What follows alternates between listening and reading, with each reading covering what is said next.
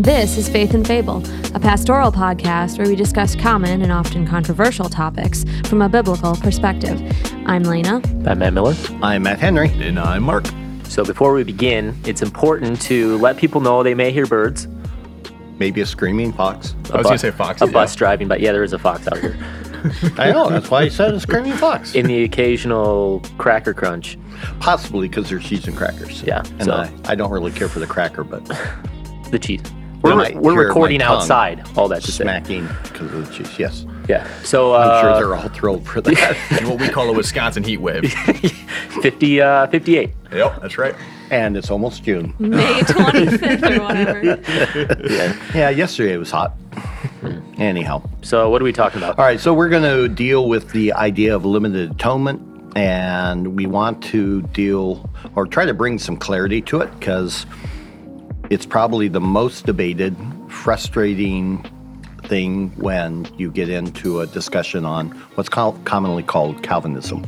So what we want to do is talk about what actually happened on the cross, because that's all we're talking about. When we talk about limited atonement, which, by the way, is not a term a Calvinist really likes if they know their history. That was foisted on us by Jacobus Arminius, or the Remonstrants, actually. Is but, that how you pronounce it? Mm-hmm.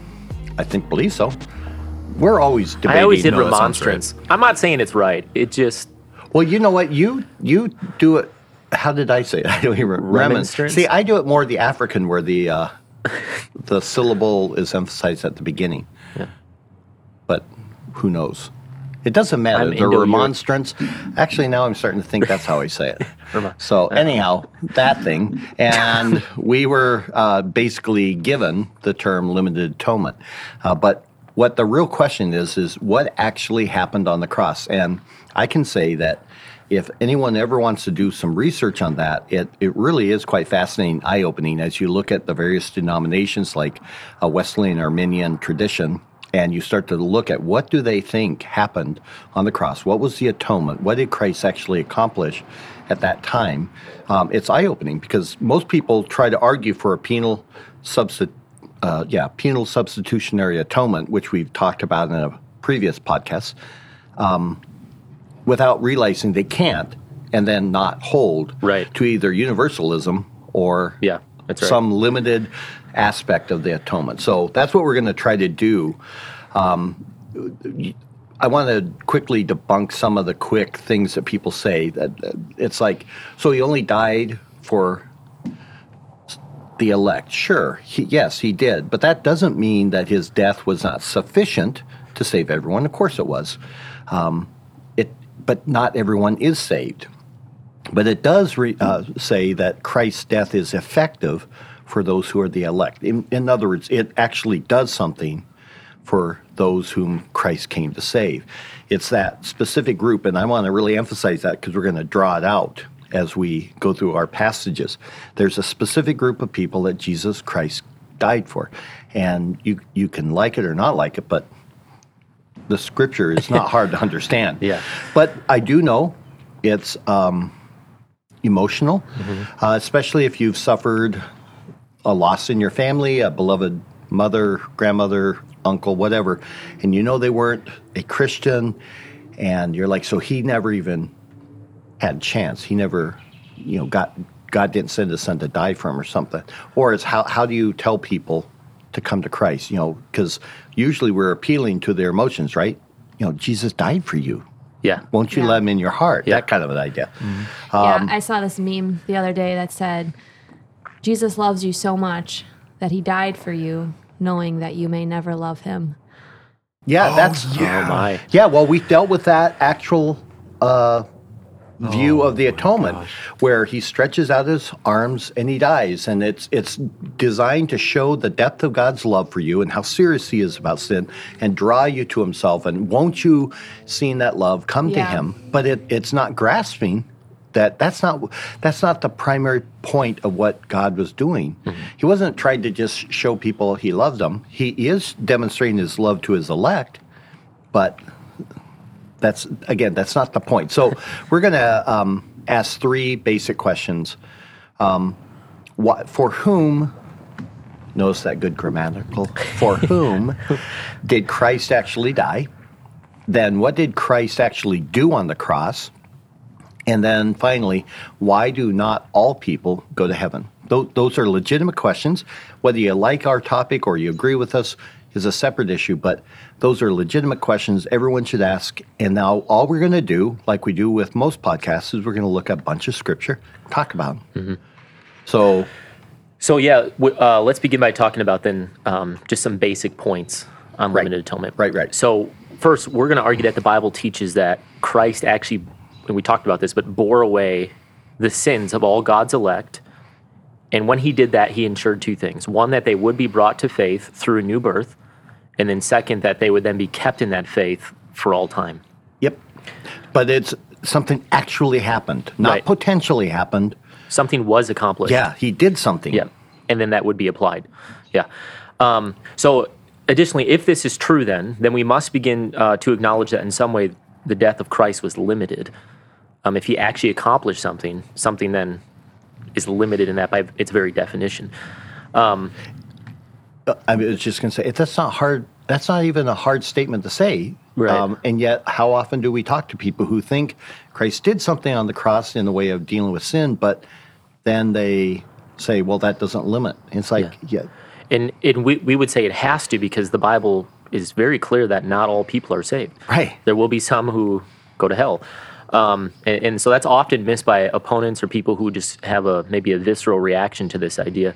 Um, but every view of the atonement, except for universalism, is essentially limited in some way. Right, right. Either it's limited in what he actually accomplished, or it's limited for whom he died, its scope, or yeah. it's limited in the type of sin that he took away. Some way limited, very simple, but important.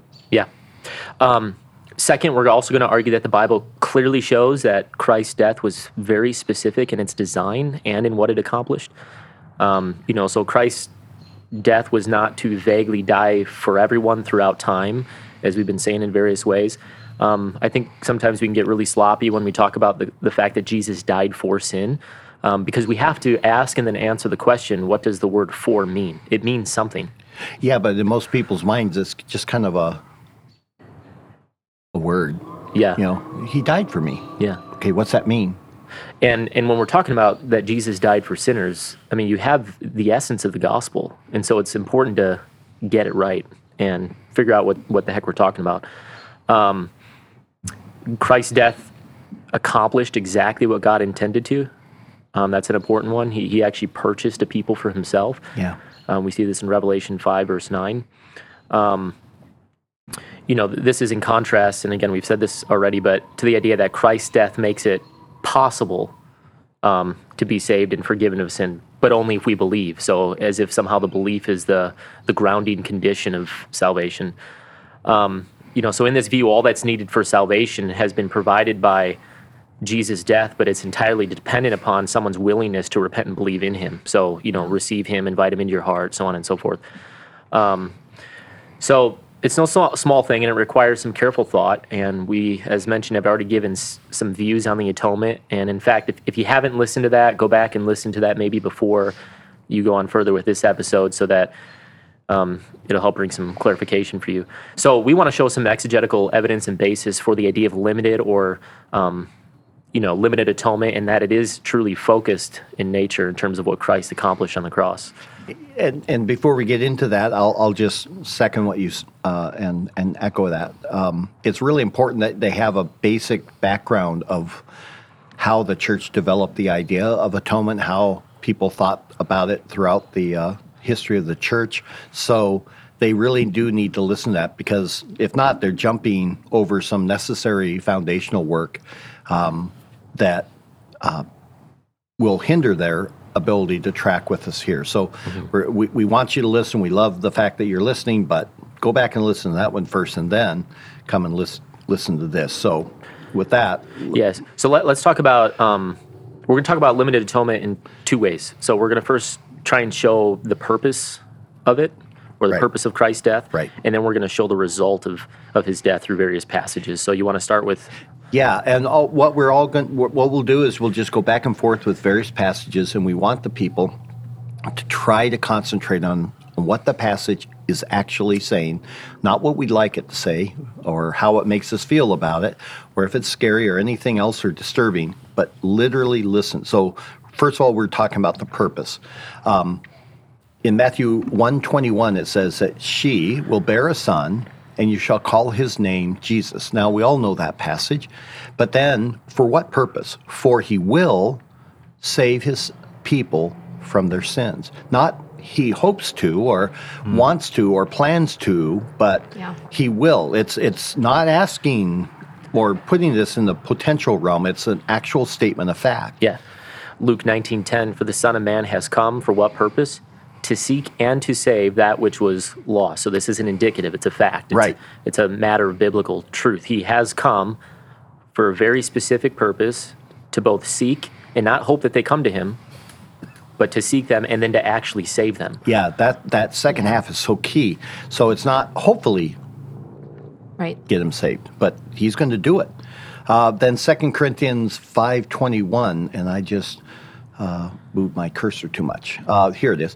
He made him, uh, the Father made Christ, who knew no sin, to be sin. So again, one of the purposes of his death is to become sin, take our sin upon us, on our behalf, so that we might become the righteousness of God in him. So again, he, he took on our sin. That was one of the purposes, not not... show how much he hated sin, which is one of the other views of atonement, or to show how much he loved. But here it was to literally become sin on our behalf, in our place.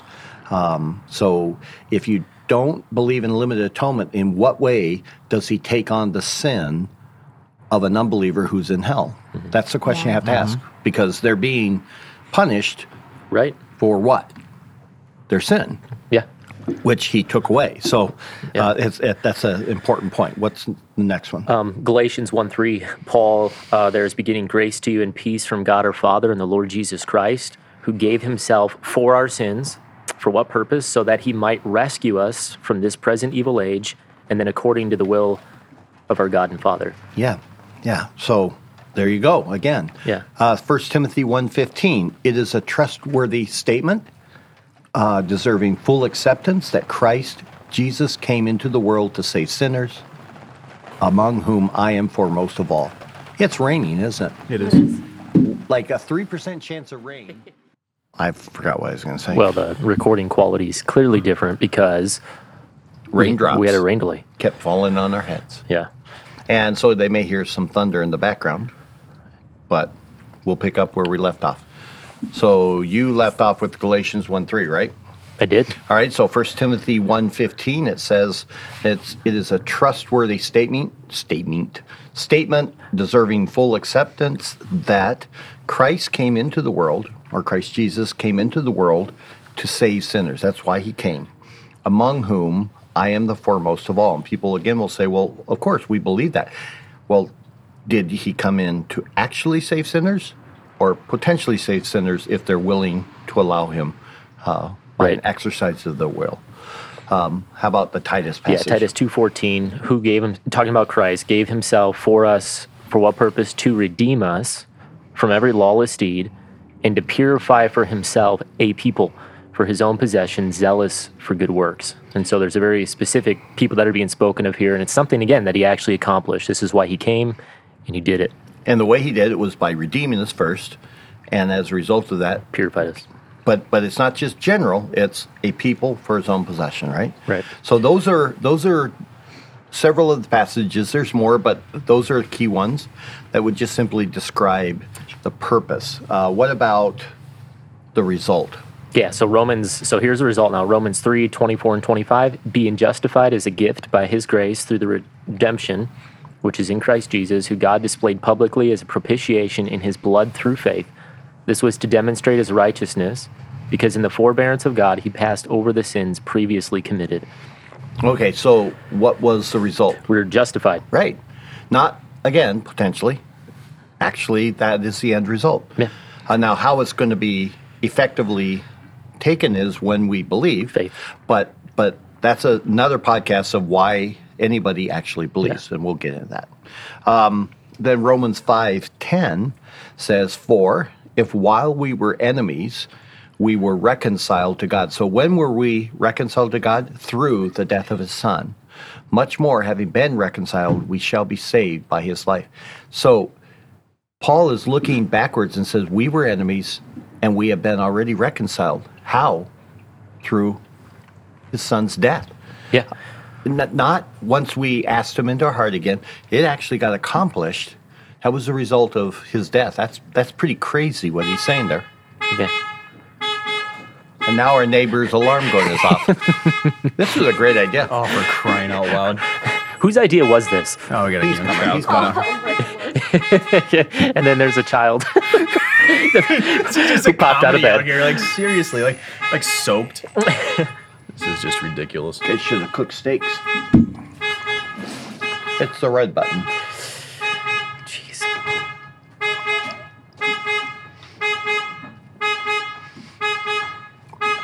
Is that a funnel club? Here comes the squall line. Yeah.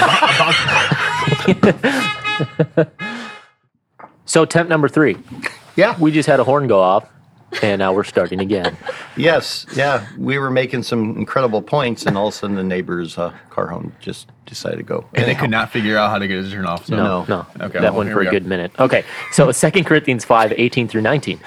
Now all these things are from God, who reconciled us to himself through Christ and gave us the ministry of reconciliation, namely that God was in Christ reconciling the world to himself, not counting their trespasses against them, and he has committed to us the word of reconciliation. So again, he, he reconciled us to himself through Christ. It's something that happened That's on the, the cross. Result. Right, yeah. right.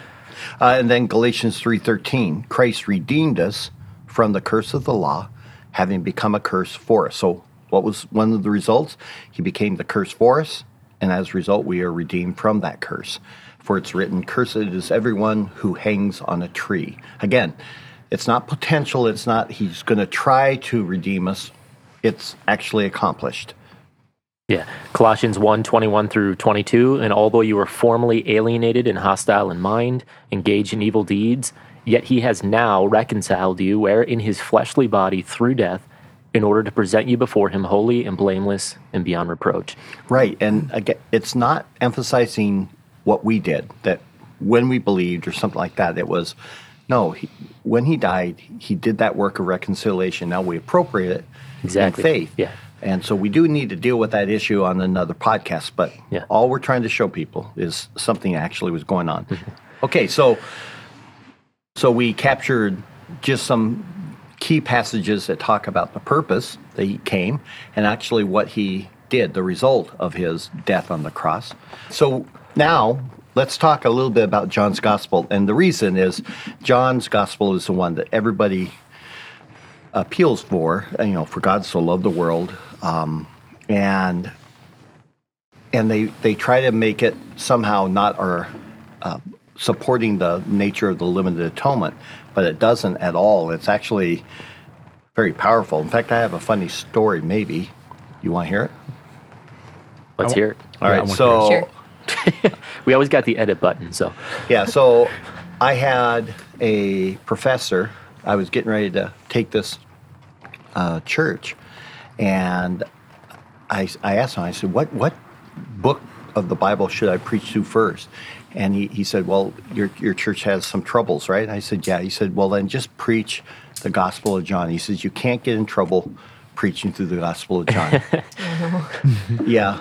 Yeah, I did. Yeah, you yeah, can you get can. a lot of trouble. And it's like, wow, I can't believe he told me that, because I'm I'm into like chapter four, and already people are angry with me. By the time I got mm-hmm. to chapter six, half the church was gone. So, oh, man.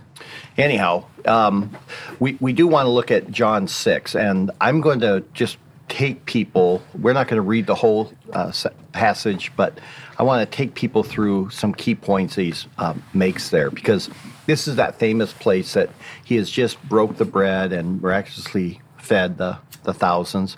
The next morning, they all find him because they want breakfast. And that's where he then turns it up a notch. And in verse thirty-five of chapter six, he says, I'm the bread of life. Uh, so you're missing the point, guys. You're, you you think you just want this bread, but I'm the bread. He who comes to me shall not hunger, and he who believes in me shall never thirst. Now, if you're going to stop right there, you're like, see, so there you go, Matt. You have to believe and come to him, and then you're no longer hungry. You're no longer thirsty for the things that really matter. And he said, but I said to you that you have seen me and yet do not believe. And now he turns it up, and it becomes very, very troubling for these people. He says all, notice that word, all, not most, some, or uh, hopefully, it's all that the Father shall gives me shall come to me. That's an absolute statement, is it not? Mm-hmm. He's not playing with that. It, and notice that the Father is the one who's actually giving me. Yeah. Or giving him all of those people, and they will come, and the one who comes to me, I will certainly not cast out. So he has this confidence that he's looking at this mass of humanity, and in that mass are some who are part of that all that the Father's given them, and he knows they will come. Um, now he's going to explain why. He says, for this reason, in verse thirty-eight, I have come down from heaven, not to do my own will, but the will of him who sent me. So the next question would be, well, what's that will of the Father? And the next verse answers it. And this is the will of him who sent me, that of all that he has given me, I lose nothing, not one, but raise it up on the last day. So everyone that he has ever been given by the Father shall believe and shall come, and they will be raised up. He can't lose them, because that's the will of the Father. Um, and then he goes on. He says, for this is the will of my Father, that everyone who beholds the Son and believes in him may have eternal life, and I myself will raise him up on that very last day. So then he gets into the issues of uh, being the bread. The Jews are grumbling about it, and he picks it back up in verse forty-four. He says, no one can come to me unless the Father who sent me draws him, and I will raise him up on the last day. So now we're not just talking about the Father giving him these people, but here he's saying the Father's the one who will draw them to him. Mm. That's why he knows they're going to come, yeah. Because who's going to resist the will of the Father? Uh, not the ones that God has ordained to come.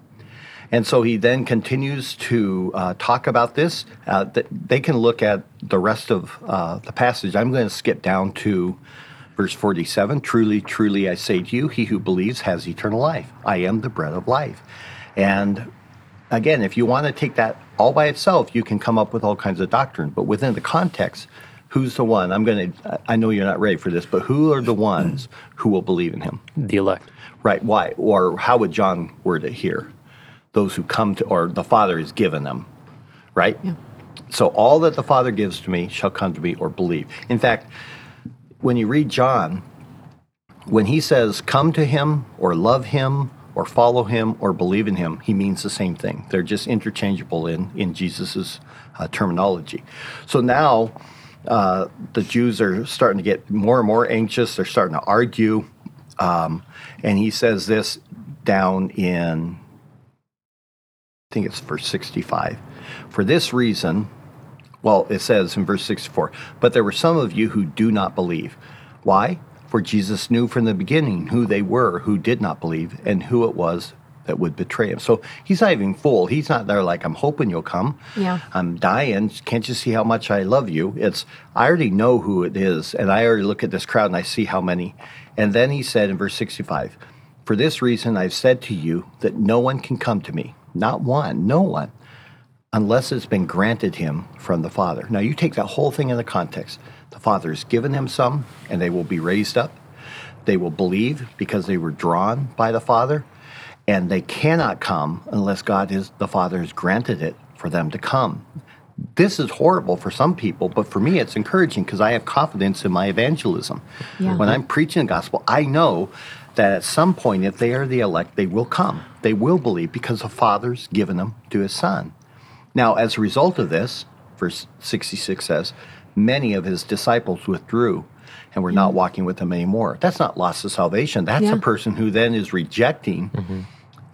limited atonement. Yeah. I mean, they're, and no, I'm not saying everyone who doesn't believe a limited atonement is not a believer, but these guys are hearing him say hard words, and they don't want that. So very, very important passage. I encourage the listeners to sit down and just let the logic of the text take them through. So that yeah. means they have to pay attention to those little words, for and but, yeah. and things like that. Yeah. Um, in the Gospel of John's riddled with passages like this. Um, chapter ten and verse eleven, Jesus is speaking. He says, I am the good shepherd. The good shepherd lays down his life for the sheep. So right there, he says the sheep. Isn't that everybody? Yeah. Um, and, yeah. N- well, no. um, but what we can say is that there are sheep that Christ died for. Yeah. Uh, uh, for the sheep. Oh, people, yeah. Yeah. So he, something's happened. Not a, not a possibility, but something's happened. And so the natural question then arises, well, who are these sheep? Right. Just everybody, everyone who who may respond by faith or something like that? Um, well, he gives the answer in fourteen through eighteen. He says, I am the good shepherd, and I know my own, and my own know me. So now he's immediately taken the broad statement, the sheep, and he's narrowed it to mm-hmm. his sheep. Yeah. yeah. There's a knowing here, yeah. Even as the Father knows me and I know the Father, and I lay down my life for the sheep on behalf of them. I, I have other sheep which are not of this fold. I must bring them also, and they will hear my voice, and they will come become one flock with one shepherd. Now, do you think this is not off topic, but do you think this is a Jew-Gentile issue? Yes. Yeah. So I have other sheep which are not of this fold. The this is in reference to Israel or Jews. Um But he says, I have others who are not of this fold. In other words, they're there. They're a reality. They're not yeah. potential. Yeah. Um, they're but, actually but out there. But it, but it's a future event. Right. Right? Yeah. What's even more cool is, did Christ ever go to the Gentiles? Aside from like the Samaritan and, and the occasional, did he actually go? No. no. No, he did. In fact, he actually told his disciples, don't go to the Gentile or the Samaritan. Go to the house of Israel. Yeah. Um, and so... how will they hear his voice? Because it's guaranteed they will hear his voice, and they will become one flock with one shepherd. So how are they going to hear it? They're going to hear it through his body, the church. Yeah. As, as we preach the gospel, proclaim the gospel, they hear the voice of Christ. And that's why a person can be sitting in a church, and also one day it all makes sense. Well, mm-hmm. it's because they heard the voice. They they heard their, their Savior. Yeah. It's a cool passage. Yeah. Well, go ahead and finish, I think, down to eighteen. Yes, he says, for this reason the Father loves me, because I lay down my life so that I may take it up again. No one has taken it away from me, but I lay it down on my own initiative. I have authority to lay it down, and I have authority to take it up again. This commandment I received from my Father.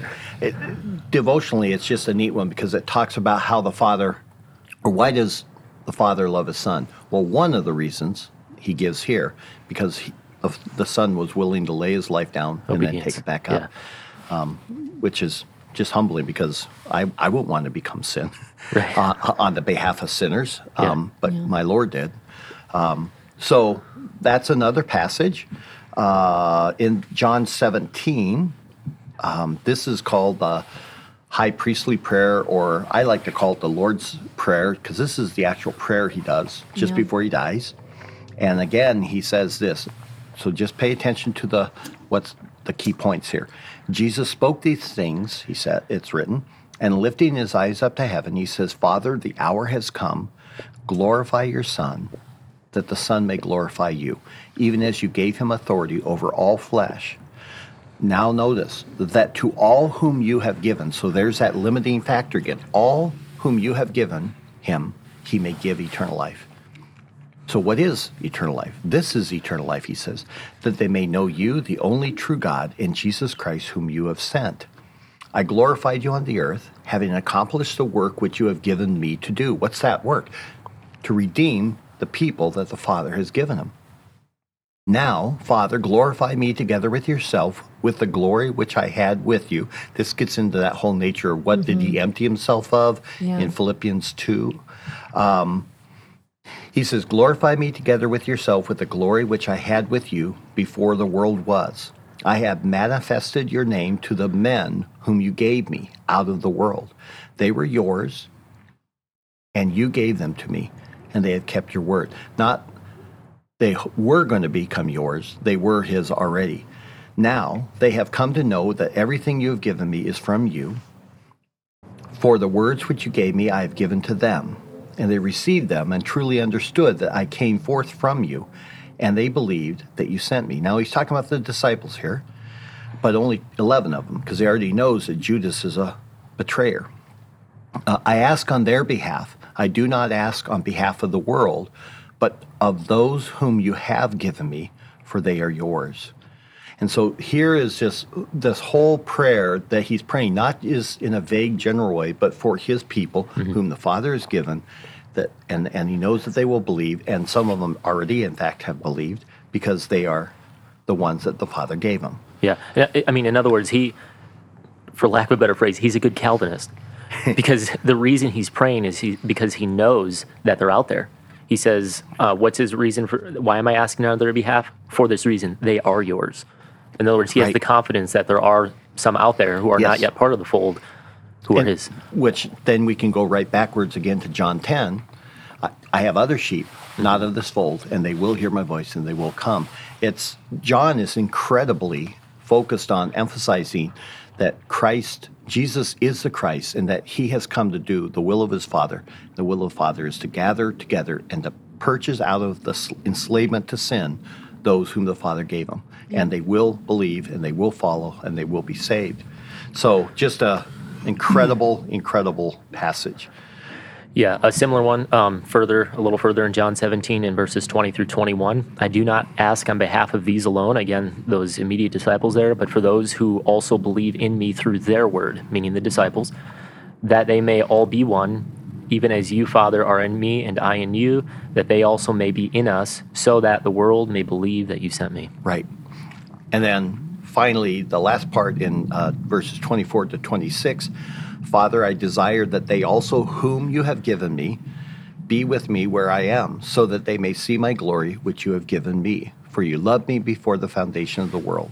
And so again, he's emphasizing, you've given me a, per, a, a body of people, and I desire that they be with me in all eternity so they can see my glory. Um, and all of this is built off of everything that came before in his prayer, in John chapter ten, in John chapter six, and even in like John chapter three and chapter one, um, but we just don't have the time to do all those. Yeah. So what about? So with, yeah, obviously with this conversation, there's a lot of problem passages. So someone listening may say, well, what about this verse? What about that passage? And there's common problem passages, which are, are good passages to bring up because they really do create a seeming problem or contradiction to what we're saying. Um, and so the first one would be John one twenty-nine. Yeah. Right. So it, it says, the next day he saw Jesus coming to him and said, behold, so this is John the Baptist, mm-hmm. behold, the Lamb of God takes away the sin of the world. Um, now on the surface, oop. Yeah. World. Everybody, gotcha. The world. We win. Yeah. yeah. Um, but here really, I mean, and this gets in, and we don't have the time to develop this either, but into how, how John uses the term world. Yeah. Um, and it's multifaceted.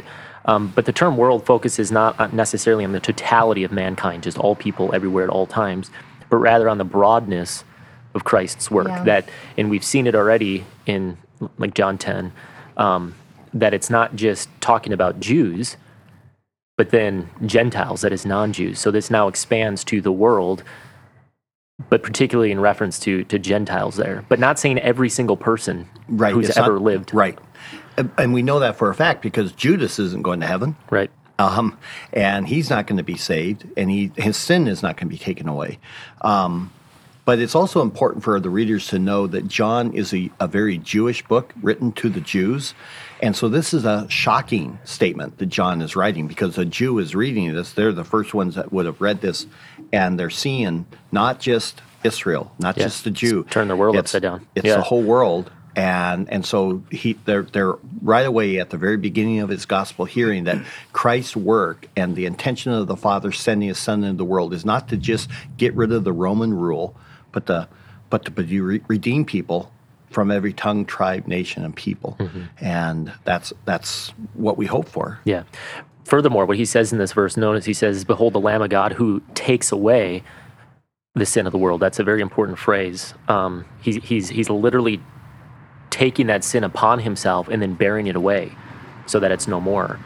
And so to argue that this is true for all humans for all time would require us then to be talking about universal salvation. Yep. So if we're saying he takes away the sin of the world, well, now he's taken everybody's sin away. And so the people that are in hell, now this is double jeopardy. Yep. Which is not just and not Nor is just. It biblical. So, um, yeah. And I'll throw one more thing in there. Um, in other words, what you just said is they would, on the the people on the other side would maybe accuse you and I of saying, okay, well, you're adding things to that term world, that it doesn't mean every human being, but yeah. it, rather it means Jew and Gentile.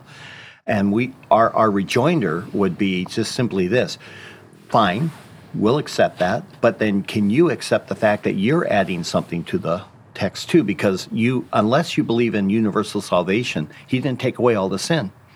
He couldn't have. Right. And and if, if, so if you're going to read into it, if you believe or something like that, it's not bound up in the text at all. Right. It's just, behold right. the Lamb of God who takes away takes the sin away. of the world. It's it's that simple. So when people are arguing for this, listen for what they're adding or assuming that is underlying a text rather than just simply what the text itself says. Yeah. Um, I'm going to let you do the uh, John three sixteen because you... We're talking about a kind of a geeky but very important point. Yeah, here's where people are going to check out. Uh, no, they're not. um, so, well, John three sixteen, it's that famous verse, um, for God so loved the world that he gave his only begotten son, that who shall ever believe in him shall not perish, but have every everlasting life. Um, now, what's interesting about that passage is that there there's two that's in, in the verse. Um For God so loved the world that he gave his only begotten son, so that whoever believes in him shall not perish but have everlasting life. In English, it looks the same. Yeah.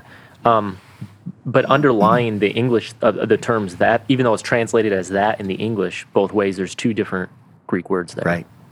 Uh, the first one um, creates an independent clause. So if you like grammar, you know what I'm talking about. Um, but what that means then is the main point of the verse isn't that God so loved the world. That's not the main point. That's dependent. That's actually introductory. Yeah. It's dependent on the next phrase. Right. Th- that he gave his only begotten son. So the main point is that he gave his only begotten son. Well, for what reason? Well, because he loved the world. That's the point. But then there's um, the second that, which is showing... Um, purpose. Purpose. Yeah. And so it shows the purpose then why he gives his son. So the result of God's love, now we're in an independent clause, mm-hmm. is... He gave his uh, only begotten son, right? That's yeah. the first one. And then there's a, re- a purpose for that. Why did he give his son? Because he loves us? No. Because he gave his son. That, and the, yeah, that whoever believes in him, aren't they're not going to perish but have everlasting life. So in other words, who who is the world in verse sixteen?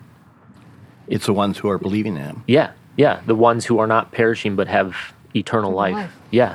Um, but the main point is he gave his son for them. Yeah. These believing ones. Yeah. Along with that, also, the it's not whosoever. Um, right. The old King James, whosoever will, whosoever will. I've had right, that right. thrown in my face so many times. Literally is so that all or each of the believing ones mm-hmm. would not perish.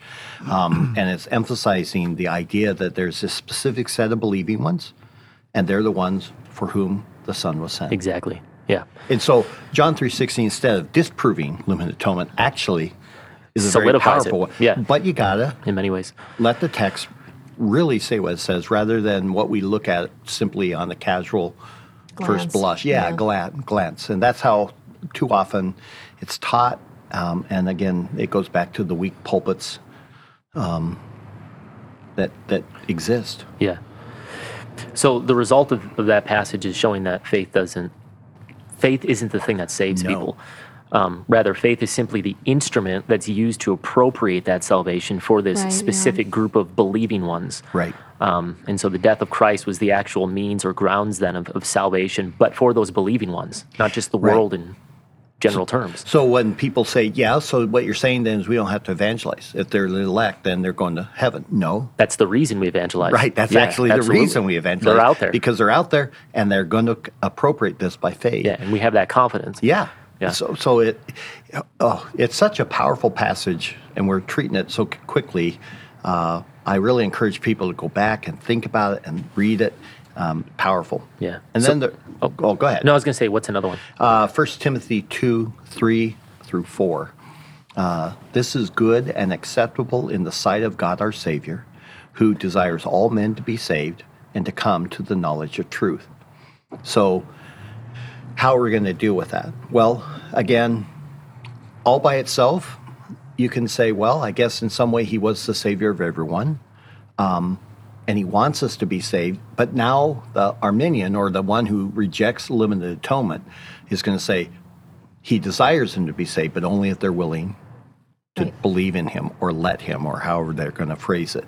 Um, I would argue all men is, again, a qualitative rather than quantitative, meaning it's all sorts of men, not just Jews, not just rich, not just powerful, not just wise. It's wise and foolish, simple, uh, poor and uh, poor and wealthy, powerful and weak, um, Jew and Gentile. And this is the point that Paul brings out over and over again, that yeah. the church is made up of people redeemed by Christ, and they, they go from all walks of life and every uh, background. Yeah. Um, also, the word desire.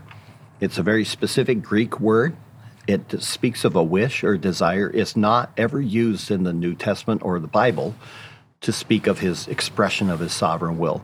It's it, it is showing an emotive aspect, um, and you can't take it beyond that. It's just this is his desire, and not just describing a sovereign expression of his will. So it's it's a good passage to see that God is, in fact, emotional. His love, his care for his creation is not false. He's not cold and impassive, um, but it does not. It when you really look at it, it it's not really going to make a strong argument that Christ uh, is dying and hoping that everyone comes to salvation. Yeah. Uh, another one in First Timothy. Yeah, First Timothy four ten. For it is for this we labor and strive, because we have fixed our hope on the living God, who is the Savior of all men, especially of believers. Okay, another story. Go for I'm, it. twenty-five.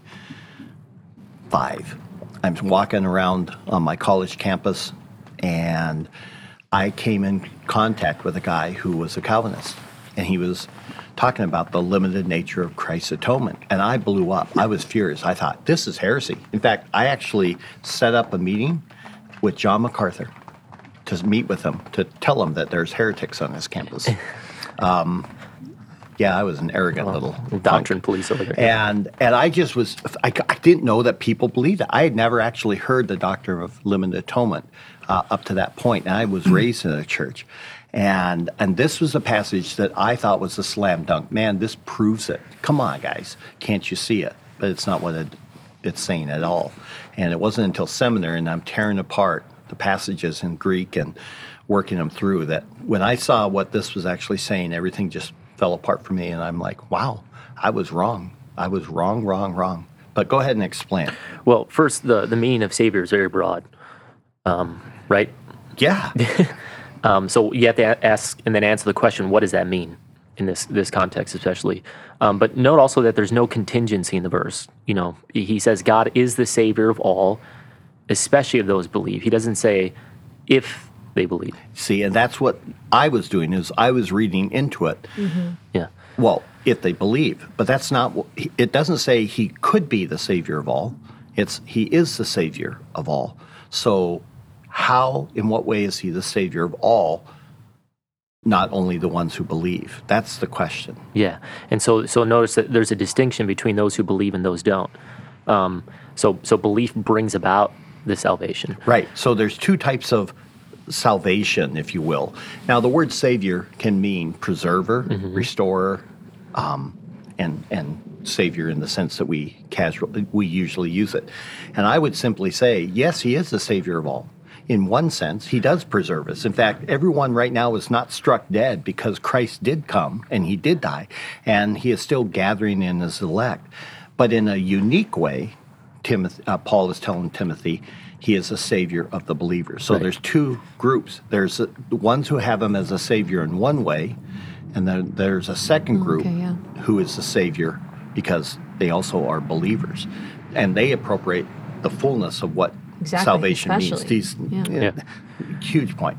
Yeah. To, to read that one on the surface, you'd have to hold to some form of universalism, yep. right? Yeah. That, I mean, this was Karl Barth, right? So yeah. he believes all people will be saved, but those who believe in Jesus in their earthly existence come into like a unique experience mm-hmm. or something, mm-hmm. but at the end, they're all going to be saved anyways, right. which is why he says, especially of those who right. believe. Right. But that's a misreading. Little Barthian yeah. theology. Uh, then the classic. Um, in fact, I got thrown this um, not that long ago uh, out by a person. Uh, the Lord is not slow about his promise, as some count slowness, but is patient toward you. Now, I'm going to emphasize that, the word you, and it'll make sense in a second, hopefully. Um, not wishing for any, again, underline that, the word any. So you and any are underlined. To perish, let me read it again, but is patient toward you, not wishing for any to perish, but for all to come to repentance. And again, see, he wants you. He's going to be patient. He's calling you. He's knocking on the door of your heart. He's doing all those things. Um, and so the assumption is that the you and the any, because they're just pronouns, you and any mean everyone. But it never says it. We just assume it. Um, both of these words are pronouns, as I said. And so what you have to do is find that fancy word antecedent. You have to go backwards and figure out who are these you and who are these any, because that's basic grammar.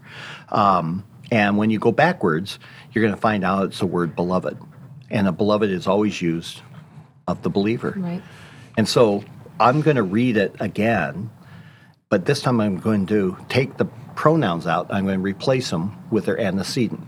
The Lord is not slow about his promises, as some count slowness, but is patient toward you, his beloved, not wishing for any of his beloved to perish, but for all the beloved to come to repentance. That totally, mm-hmm. totally changes that yeah. passage. Um, it, it's a great passage, again, for evangelism. Uh, the passage is then talking about the coming of the Lord, which is dealt with in verses ten and following, yeah. in, in other words, that word. But the promise is that before Christ returns, all who are his shall be saved.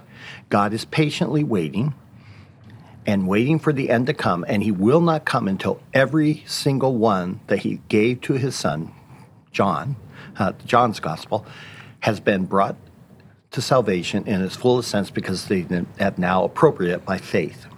In other words, none of the elect shall be lost. And that's the point. Right. Yeah. And if not, I uh, my professor just looked at me bluntly and he said, Matt, listen. He says, if you're going to deal with this passage the way you are doing it, then all you're saying is that Christ, uh, God can never end. He never can bring the end because yeah. at some point yeah. he comes and it's end. It's done. Right. And what about those who just got born? What about the guys who are uh-huh. just thinking about it or, or whatever? What if we lose one? Well, he says, if you just let the context work itself out, you realize that's not what it's getting into. Mm-hmm. Earth-shattering yeah. for me. Uh, another one is First John two two. Now, this one creates a problem for yeah. almost all sides, unless you're going to be a universalist. It's a hard passage. But First John two two, he says, he himself is the propitiation for our sins, and not for ours only, but also mm-hmm. for those of the whole world. Yeah. Now, this is perhaps the hardest of the problem passages. And I, and I think that part of the problem that we do in these debates is we don't acknowledge that it doesn't mean that we don't have tough passages. Um, we just don't have to throw up our hands and say, well, this one now trumps every other passage that yeah. right. speaks with absolute clarity. Yeah, and so it is dependent on how you can understand certain words in the passage. And we've already looked at some of these other problem passages that are typically given by people who are against Calvinism or not wanting to hold to it or something like that. Um, but we, we try to show how they're not essentially these rock-solid examples of Christ's yeah. universal death. Yeah. Um, and so we want to read this passage in the light of that as well. Um, so what, one view of this is that the term world here is speaking only of the elect. So the world of the elect. Exactly. I don't the, like that one. The world, yeah.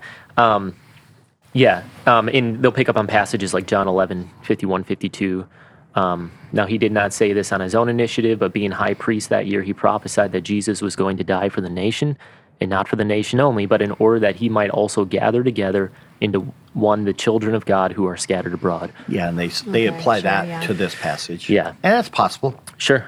Um, the other view is that in some way there's a universal application of the death of Christ um, for the sake of the whole world. Um, they say that God's wrath has been appeased, and here's the key, in two different ways for all people. Um, and so this is part of this is part of common grace, or where common grace comes into the picture.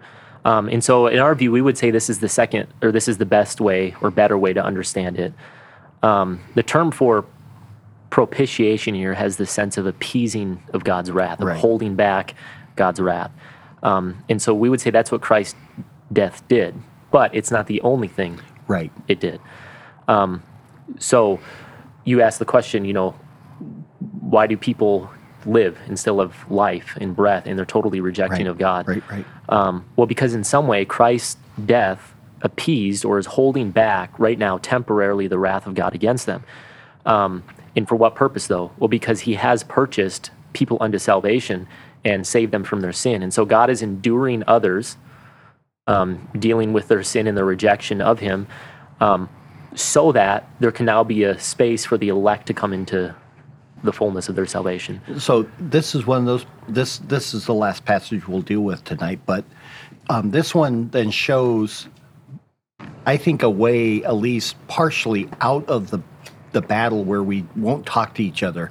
Uh, a person holds to a unlimited atonement versus limited, is that we tend to try to define these terms in either or, but the Bible prime, uh, has a both and. Yeah. Um, the key point, though, is ninety-nine percent of the passages are yeah. clear that it's limited to his elect or the people given to him by the Father to redeem, and those shall come. But in a broader sense, this is the and part. Um, God's grace is also upon the un, uh, unbeliever, the non-elect, that they still enjoy his goodness and his mercies right now um, as he continues to gather his elect in. And I think, so if we stop talking either or and start seeing that there is a, an aspect, right. uh, but a small aspect of it, we can do well. Yeah.